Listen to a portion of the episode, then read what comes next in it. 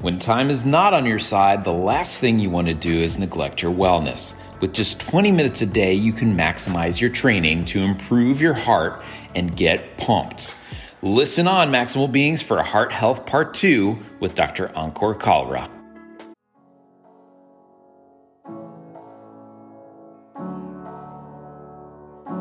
Welcome to Maximal Being GI doc and ICU nurse that break down the science so you can exceed your gut health, nutrition, and fitness goals. So, let's smash the bro science and optimizing your health with your hosts, Doc Mok and RN Graham. So, RN Graham, what, what do you eat for breakfast to, to get into physique competition strength? and to, to power your you know your night shift uh, whenever your breakfast may be and and do you eat heart healthy grains as a part of your diet I mean, I eat my Wheaties. What else am I supposed to eat? Wheaties and Cheerios, people. no, um, listen, that, that that is a very very important topic. Um, you know, you see all these things about oh Cheerios, Cheerios, Cheerios, or you know these um, a lot of these brand cereals. And don't get me wrong, compared to some of the alternatives, yes, they're they they are better than some alternatives. But for myself, I'm a I'm a veggie guy. I'm a fruits guy. Um, I am a big believer in, I, I do eat eggs. And what I do is I'll eat a few eggs and I'll toss in some veggies in there. I'll do my spinach, you know, I'll do some kale. Um, and I will have like grapefruit or something with a lower um, glycemic index as, and that's what I use for my carbs. Um, but as far as bref- breakfast cereals go, um, like like Doc Mok said, you got to read the labels and, and see what you're really putting into your body. How do you guys feel about that? Ankur, what do you think? Yeah, so you know, I'm, I'm meeting Graham for the first time, but that's exactly what I eat uh, for my for my breakfast. Actually, um, uh, it's it's you know for, for those for those who know me, it's it's fairly boring, but it's it's fairly consistent. Um, I have a veggie omelet, you know, every morning for breakfast, and I've sort of had that for years. You know, it's uh, it's uh, spinach, it's uh, tomatoes, uh, bell peppers, uh, two eggs, um, black pepper, um, and a you know a little bit of salt. Um, so that's that's my breakfast, and I I sort of ha- I sort of that's that's you know a good mix of protein and carbs, uh, and you know vegetables obviously and then I, I pair with it the good old PBJ. So, so what I what I do is um, I you know the the bread is actually uh, a multigrain bread. It's I get it from Whole Foods now. I'm I'm not on the stock for Whole Foods, guys. I I, I don't owe any stock options with Whole Foods, but um, it's a really really good bread. It's uh, just a multigrain bread. Uh, it's I think it's made out of diff- different kinds of seeds and uh, of plant origin um, so I and I put the, the the the crunchy peanut butter, the one you know the you get the peanut butter. So even with peanut butter, there's processed and there's you know raw peanut butter. So the peanut butter which is raw, you'll see that the oil actually collects at the top. You know that's the one that you want to get because that's just raw peanut butter. So I put that, and then I put a, a natural preserve. Uh, you know, from e- either a berry. So it gives me a good good kick of sugar in the morning um, you know, again, very balanced. Um, not not the sugar surge you need from a cereal. Um, uh, but so that's that's my that's my breakfast, and then I would usually you know get, get some fruit with it. So uh, you know, for those who who think that breakfast is actually not important, that it's it's okay to skip breakfast, the answer is no. Uh, there's actually a study which was published in the Journal of the American College of Cardiology which looked at cardiovascular mortality. Schaefer, this is interesting. I'm, I'm happy to share the paper with you. So they, they looked at a group of breakfast eaters versus no breakfast eaters. So heavy breakfast eaters versus, you know, just uh, sort of, um, you know, barely eating breakfast eaters versus no breakfast eaters. And what they found was the mortality, guess what, was the lowest in people who had the healthiest, like the, the largest breakfast. Um, and not only that, they also looked at calcium scores. So they looked at long-term calcium scores, which is you know it's it's a marker of plaque in blood vessels that run on the surface of the heart. And they found that people who actually ate breakfast in the morning regularly had the lowest volume of plaque burden in their coronaries compared with those who barely ate breakfast compared with those who actually thought that breakfast eating breakfast was not a was not a healthy habit or not a good option. So it's it's it's it's very important to have you know a good good breakfast. Now, you know when you can have that breakfast is is another uh, I think is another point in discussion. And you know, for me, uh, intermittent fasting is when I when I can include the uh, the hours when I'm actually sleeping, so that I don't have to you know be hungry during the day when I'm working or you know trying to be productive because you know I like to I like to be well fed uh, you know when I'm when I'm working. Um, so what I would typically do is I would have the last meal of the day at either at six or at seven in the evening, and I wouldn't eat anything after that. And then I wouldn't eat anything in the morning before nine. So that's a good 14. I always push for 16, but getting like 16 is the is the perfect duration of intermittent fasting. Right? If you can only eat for eight hours and not eat for 16 hours, that's the recommended. Or I shouldn't say the recommended. I think that's the goal for all intermittent fasters out there. But if you can get to 14, you know, at least you know, I, I think it's it's a little. I'm, I'm pushing I'm pushing myself a little when I'm going to 16, but you know, 14 is is very doable. So I do, I tend not to eat anything. You know, I could have water. That's fine. I can have coffee in the morning. That's fine. You know, not not a latte or not a cappuccino or not not like a frappuccino. You know, one of those sugar coffees. Yes, just plain old regular black coffee. You know, you can have that. You can have tea. Uh, you know, just you know, like t- tea in warm water. You can have water, but don't eat anything. For if you can do that, like for 14 to 16 hours, it's been shown to boost immunity, uh, lower infection rates. Um, actually you become ext- you become a fast metabolizer, extremely efficient metabolizer, uh, and you you sort of re- start recruiting stem cells uh, to to to regenerate muscle and other diseased organs. So there was a New England Journal of Medicine review article on this, um, which was which was incredible. I thought it was this was you know the New England Journal moving in the right direction. Um, so you know that's what I I tend to do. You know you know personally I'm sort of trying to share things that I do myself and you know experiments that I've tried uh, myself in person and the ones that I feel have worked uh, for me. Um, you know that's what I do, and, and then if you can do that and take care of all the dietary habits, and then sort of then get into high intensity interval training, that's all you really need. That's the prescription for the best cardiovascular health. But I'm going to stop there. Yeah, our last podcast actually was exactly about intermittent fasting and and the yeah. data behind it. And that New England Journal paper is is a must read for all the listeners out there for sure. I I do sixteen and eight personally, um, so I in theory skip breakfast, but my next meal is breakfast, and then I'll wait a little bit in between cases, and then I'll eat lunch, and and I'll kind of keep grazing throughout the day, and ultimately eat around twenty eight hundred to thirty two hundred calories in a day um, but compressed, you know, and it, it definitely works well for me. Mm-hmm. Um, so I, I, don't think grains are evil, um, but not all grains are created equally, right? So if you're having the common form of wheat here in America is called dwarf wheat, which was actually cultivated to grow um, in uh, better conditions. Um, it, if you leave our ancestral wheat and let it grow, at some point in time, when it gets to be a, a, suitable level, it may collapse on itself or its neighbors. And so, actually, um, scientists have genetically modified this what type of dwarf wheat to grow to a, a, you know specific stature, so that it can be cultivated and retain that caloric value, not necessarily nutritional value, but caloric value.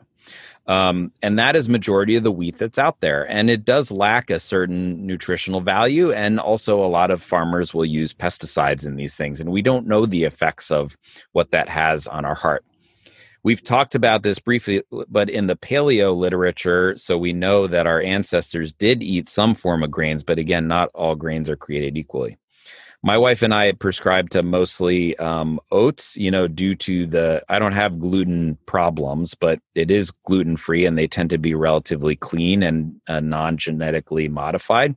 And then we also do a type of grain called spelt. Spelt is, is not a common grain, but it actually has more protein and fiber than quinoa or most of the other very popular healthy grains. RN Graham, what, what sort of grains do you have when you do grab for a grain? Um, I do a lot of brown rice. I also I do quinoa a lot. I'm a big fan of quinoa because it's easy and quick to make. You know, ten minutes you you have a, a pot of quinoa. Um, I I do do a lot of oats, uh, especially steel oats. I do like steel oats. I leave it in the fridge overnight, um, and it's ready in the morning. Um, and I would say that. Uh, also, if I do do bread, which I don't, I'm not a bread person, but if, when I if I'm making, say, myself, you know, a little sandwich in the morning, um, I do a lot of Ezekiel bread. Um, but otherwise than that, I'm not someone that does, you know, white bread or I don't do wheat bread um, for the for the things that you just said. So that's when it comes to grains, that's the grains I, I jump to.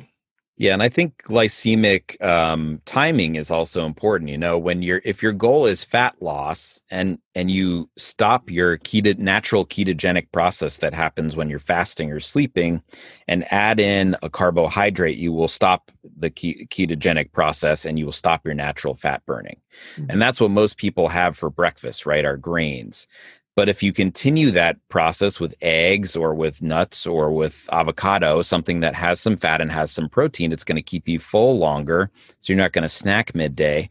And then also you're going to continue through that ketogenic fat burning process.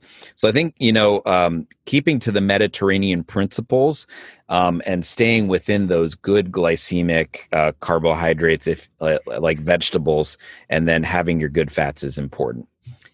Now, uh, Dr. Kalra did uh, allude to a very important part of cardiovascular health, which is cardiovascular fitness. And he mentioned high intensity interval training.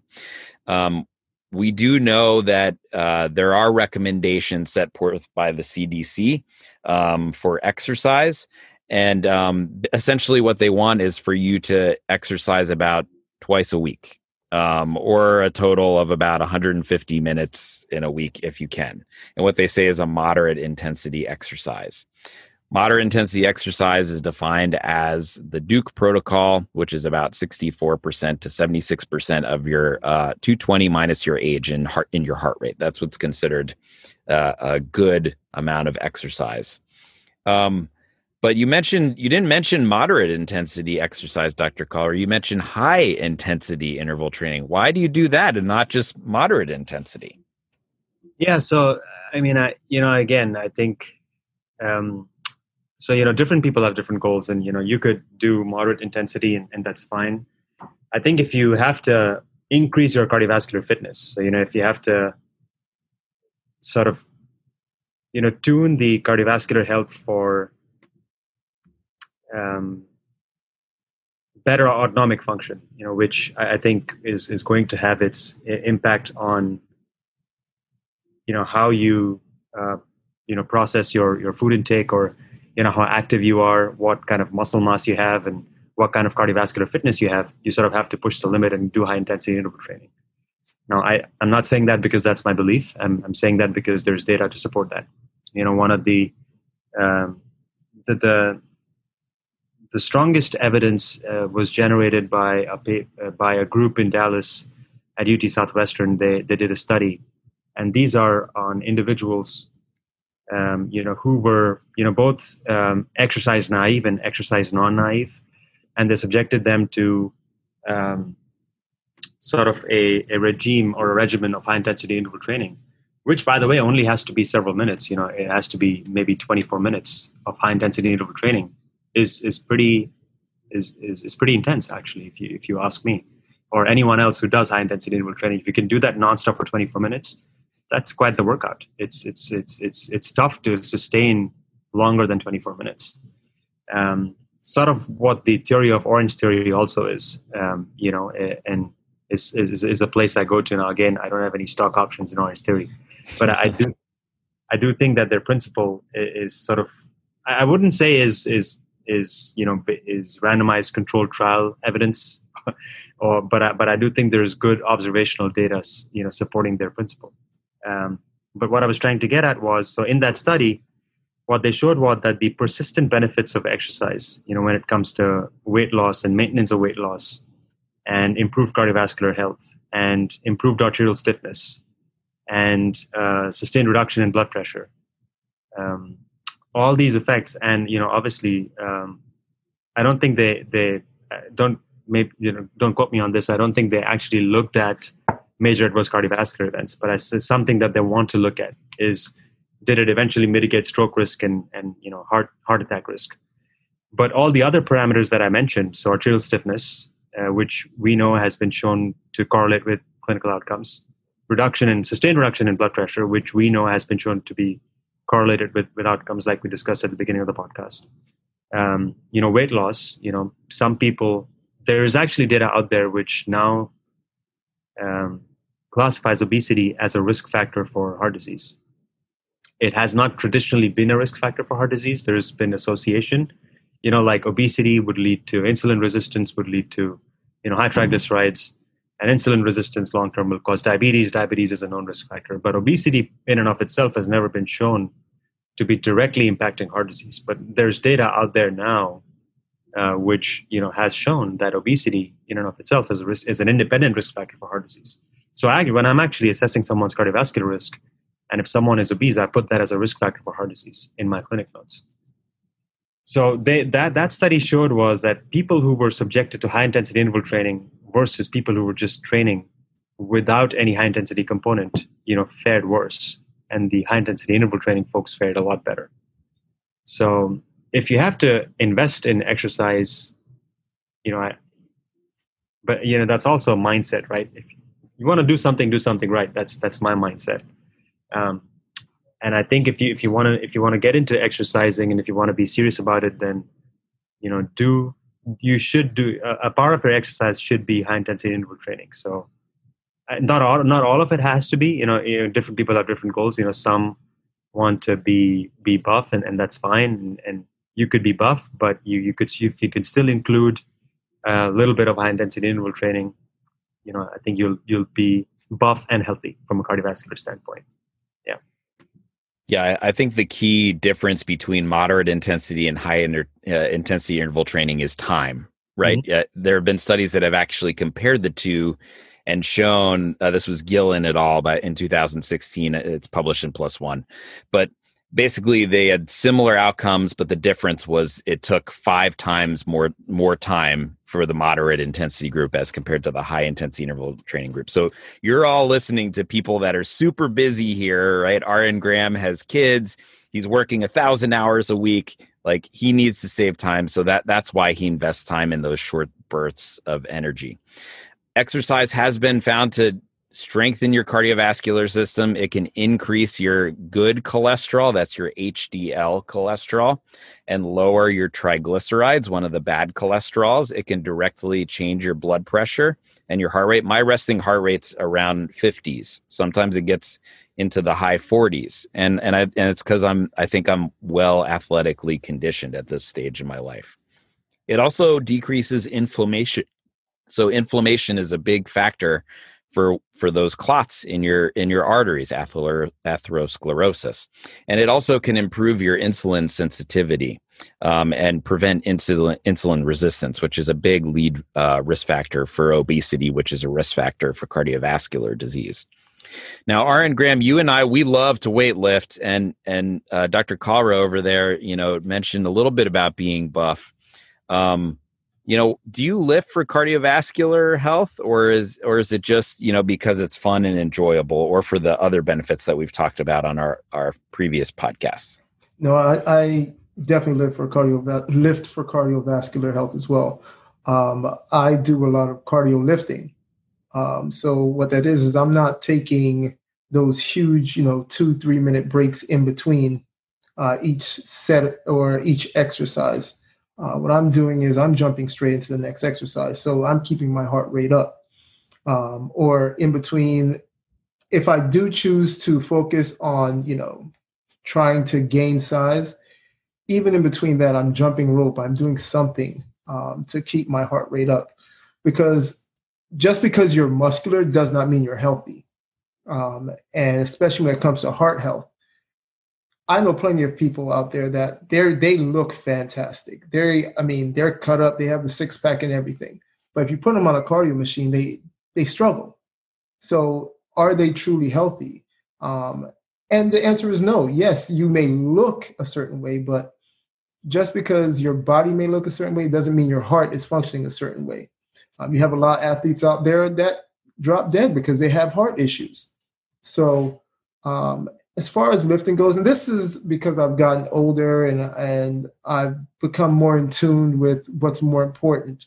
Um, and to me, what's more important is being able to function uh, your to to have my body function well, um, especially when it comes to cardiovascular health. So, I love lifting weights. Yes, um, without a doubt, I can do it every day, all day.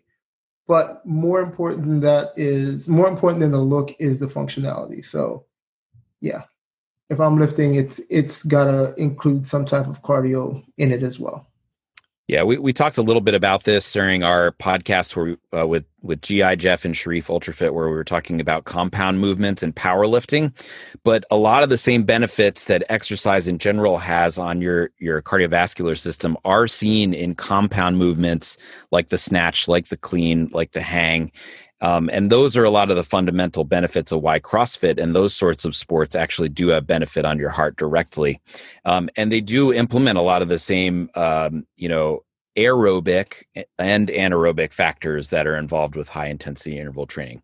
So, um, just to summarize the topic uh, before we move into a couple of quick listener mails, um, blood pressure is a huge risk factor for improving your cardiovascular fitness. We talked about the DASH diet and the impact of processed foods on sugar, of grains, on increasing your uh, vegetable intake and fruit intake, and watching what proteins you're selecting on this, as well as your cholesterol.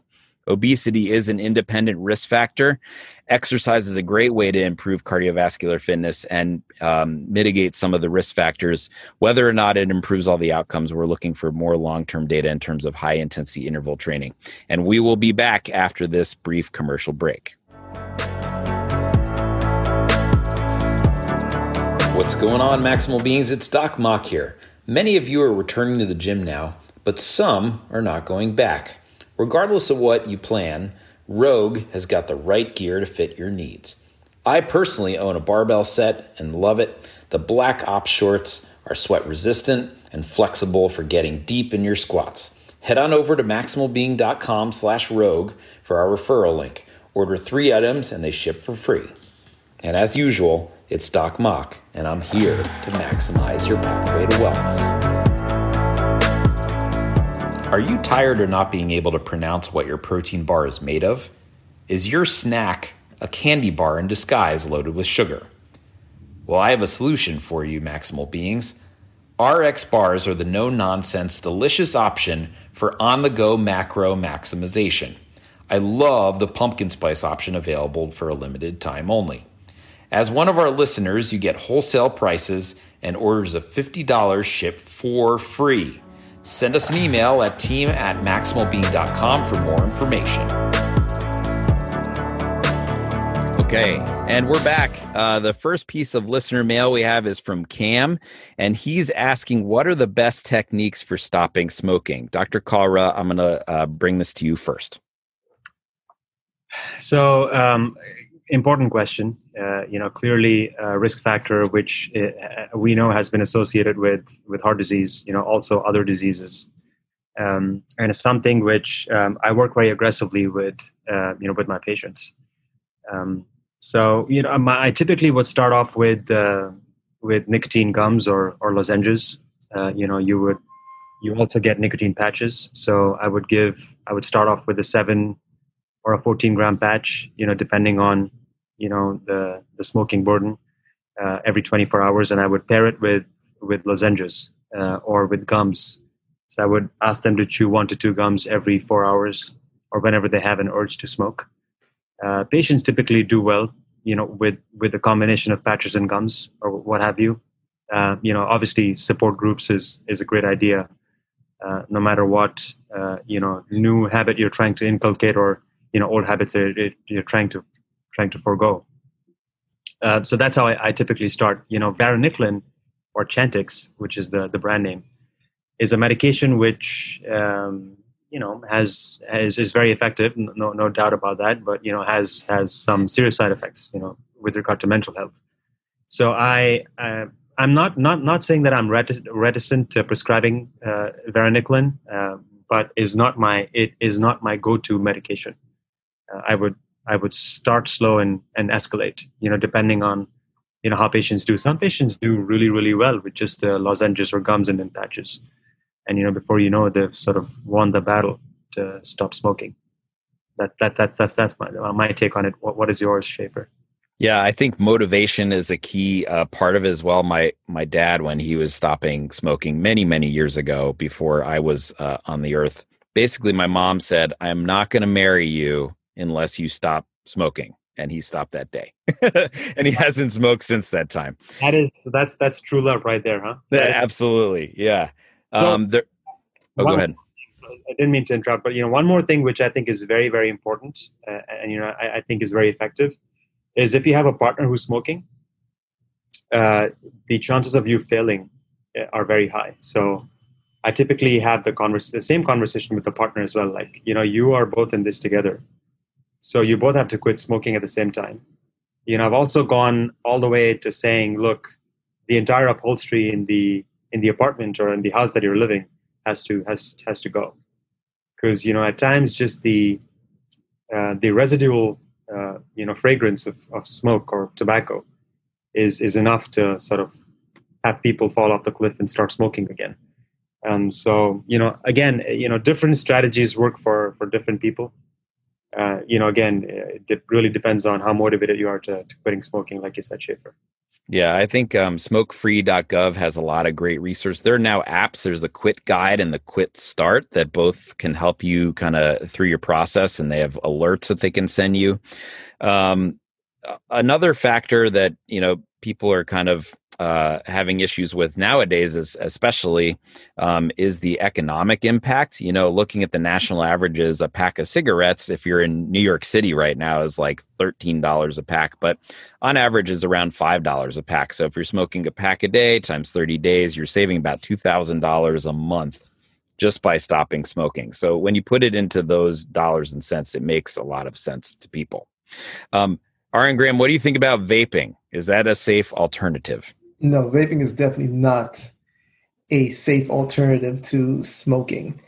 Um, listen, before coronavirus, you know, hit the scene, vaping was a major topic, and you know, you saw in the news all day, every day, you know, why it was important not to vape. So, you know, when it comes to vaping, you're you're just switching out for something else. So I I definitely wouldn't recommend for people to vape. Um, the other thing, when it comes to quitting smoking, uh, I think the most important thing is to to have a plan. You know, with anything, if you don't have a plan on how you're going to do it, then you're not going to do it. Whether your plan consists of taking the nicotine gums or you know the patch, or you know choosing a medication like Chantix, um, or you know just trying to figure out a way for yourself. You know, think positive about it. Think about the fact that I can do this because smoke quitting smoking is very very difficult. You know, the addiction to nicotine is real. Uh, there, there's no doubt about that. So it is about motivation. If you think positive, if you think about the reasons why you need to quit, whether it be your spouse, uh, your girlfriend, uh, your children, um, yourself, you know, the the the risk that you are putting yourself in because you choose to, you know, smoke. Um, those things are quite important. Um, find out what, find out where the craving starts. Like, is it stress induced? Do, you know, do you need to pick up that cigarette after a long day of work? Um, you know, keep yourself busy is also, I think, a very important thing to to help quit smoking. Um, if you are busy, less chances that you have that second to, oh, I got a second, let me, you know, puff on a cigarette. And another thing that um, that you touched on, um, Dr. Kalra, um, was the fact that if you have someone in your household that smokes, that's a big issue. It has to be something that you do together. Um, and if you have friends that smoke, it's time for you to, you know, distance yourself from those friends because if they smoke, you're going to smoke. So that's to me, those are the most important things when it comes to quitting. Make a plan first. Yeah, Kam, one year after you stop smoking, your risk of uh, a heart attack drops by about 50%, um, stroke by 80%, not to mention cancer of basically every single part of your body, definitely throughout the GI tract and lungs. Um, and then, you know, in terms of vaping, JAMA actually did come out with a paper in 2017 that quoted specific cardiovascular risks equal to that of smoking with vaping. So, vaping, not good. Um, the next listener mail goes to uh, is from Lamar, and he asked any tips for boosting immunity. Boy, do we ever, um, Dr. Kalra. Um, you know, we sort of talked about this, right? Uh, I mean, I think the best way to boost immunity is exercise. You know, is the the the time. You know, it's it's it's timeless. It's proven. It's effective. It's cheap. Um, it, it, works, um, and um, I think it's important to invest in, in, in an exercise routine which you can follow regularly and religiously.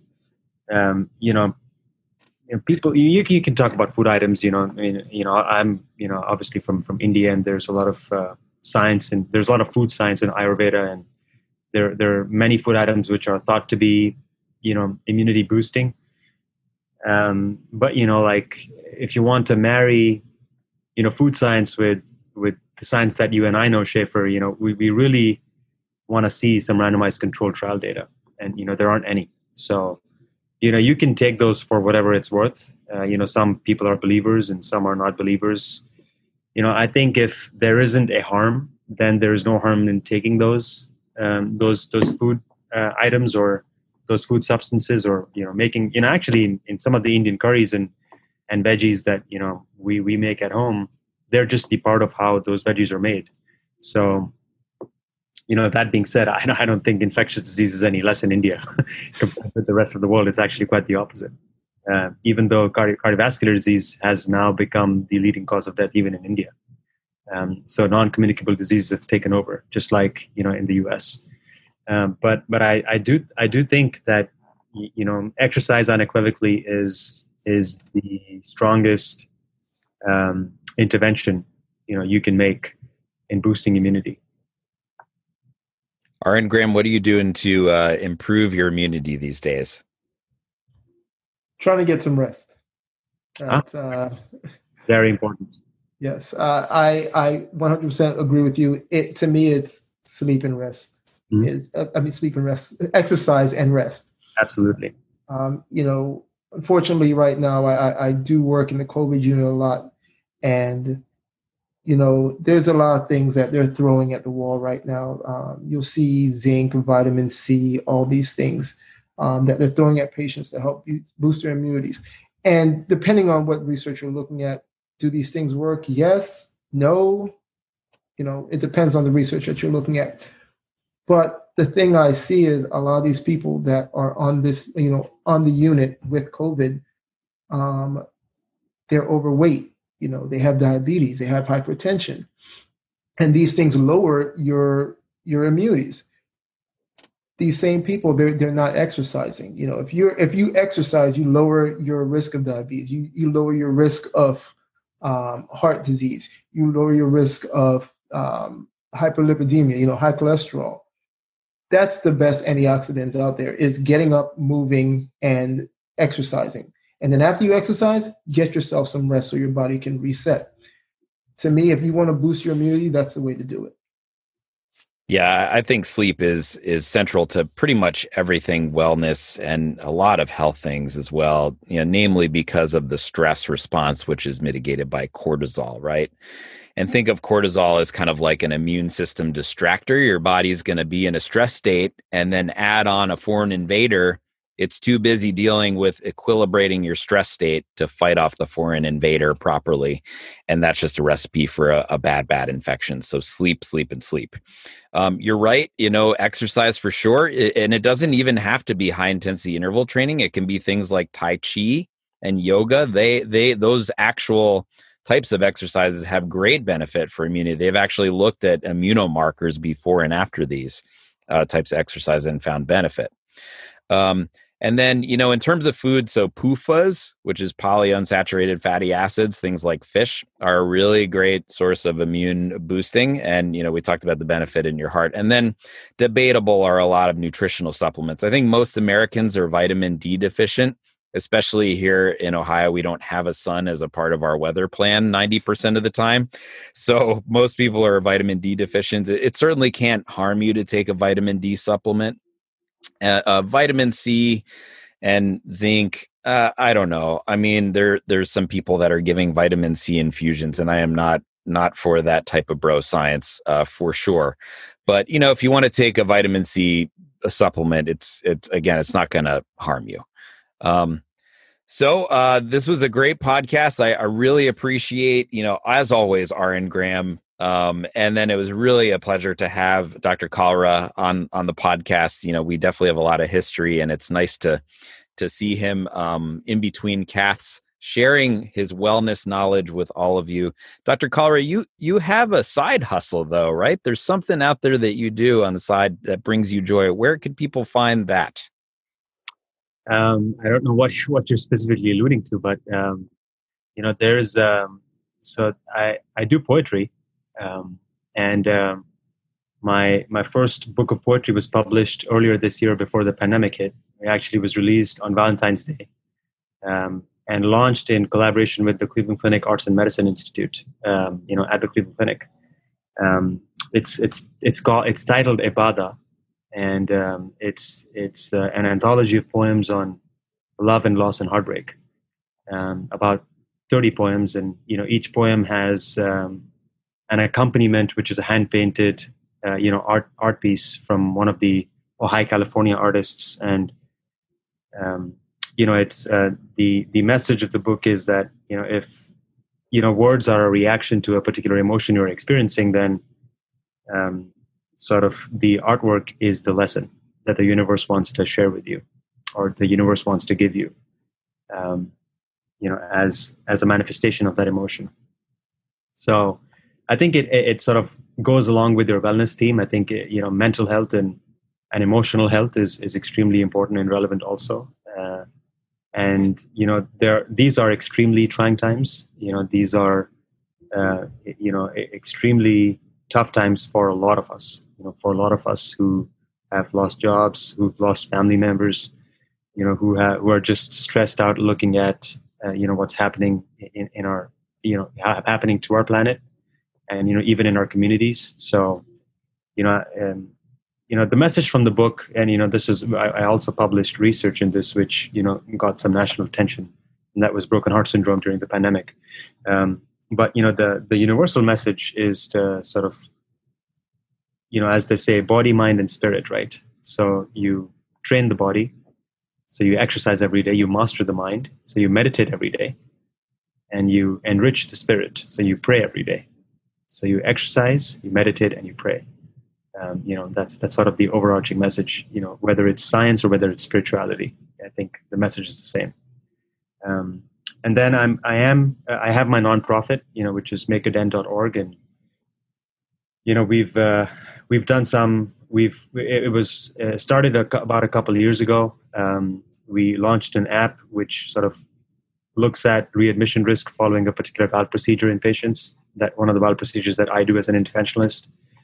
Um, you know, the cardiovascular health for for South Asians is something which is very close to my heart and something that I'm heavily invested in. So we took a group of experts to India last year. We did, we did a conference, uh, sort of like a think tank conference to get the experts and sort of solve the problem of cardiovascular disease in India.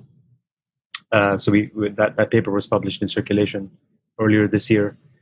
Uh, and um, you know, September 16th, it's coming up. Um, I don't know when the podcast will be live.